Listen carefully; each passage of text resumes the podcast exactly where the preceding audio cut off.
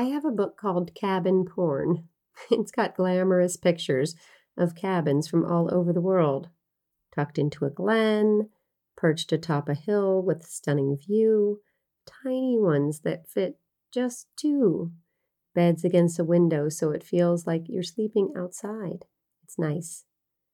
But what I really want is the fence version. Welcome to the accidental farm. Baby, it's cold outside. Even with stock tank de-icers, the water troughs are getting a layer of ice on them that I have to break with my boot each morning. And the water in my greenhouse is frozen. I was pushing my luck. Now I have to transition to carrying water cans from the house. If the heater holds out, it should be fine. Have you ever thought about time travel? Meaning, do you know where you might go? What year? Would you visit someone famous or someone from your family long ago? Or would you attend an important moment in history? For me, it would be to the time and place that some of the stone walls that I find in the woods were made. I stumble across them on hikes sometimes, or see them in the woods as I ride by. I always wonder who decided to put a long, meandering stone wall in the middle of the woods. Maybe it wasn't woods when the wall came to be. I find stone walls fascinating. Maybe this is why I'm obsessed with fences. I started with a garden fence, eight foot posts and chicken wire. That would keep the deer out. And even though they could probably jump it if they wanted to, they didn't. Years later, the snow heaved the posts in winter, and they started tipping outward like loose teeth. I put a fence around the first real chicken coop, also where the goats lived. It had three rows of boards and a hot wire on the bottom on the outside to deter coyotes. I also put a thin pole electric fence around the orchard to keep the deer out.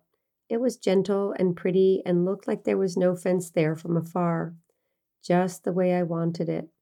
But the winters and the winds here were hard on the fence, and it wobbled and became irritatingly crooked. As for the donkeys up at the bigger barn, they had an electric netted fence that you could move around. It rolled up into a column of webs, and I connected several together to make the pasture big enough. In the winter, the electric fence took a beating. It would poke through the snow and ground out, meaning it wouldn't zap an ant. But the donkeys didn't really need the electric charge to mind the fence.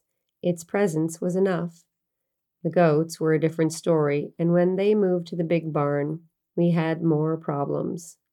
That said, if the snow was really high, they stayed pretty close to the barn and didn't push the boundaries of the fence line. One summer several years ago, I had had enough with the electric fence. I had wire fencing left over from the previous owners that was just sitting in the back corner of my tractor shed. Might as well use it. So my friend and neighbor Carl and I went and bought a bunch of locust posts. It's really strong wood, and when it cures, it's like iron. I pulled those posts around the pasture on a little pink tractor I had at the time. I spaced them out just so, and in pretty much every direction I picked, there were rocks, tons of rocks. I would work all day digging holes and setting posts, sometimes with Carl and sometimes on my own.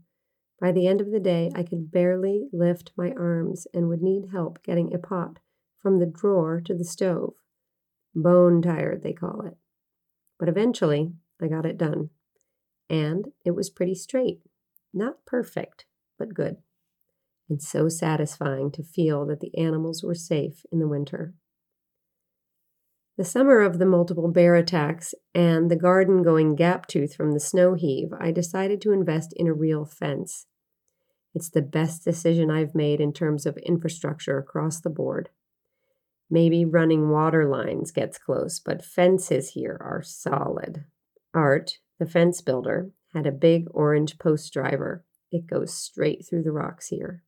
And I think Art has a built in level or straight edge or both I love to stand at the corner of the pasture and look down the fence line as it travels up and down over the landscape in a decidedly straight line. To me, it's peaceful. All the fences match now around the garden, the old coop, the orchard now with the bees, the donkey pasture, the adjacent goat pasture, the garden. The order and symmetry and rectilinear lines are divine. Does order give you joy? Somehow, for me, it sorts out the chaos. It holds it together. A fence creates order. Maybe a neat desk helps you think.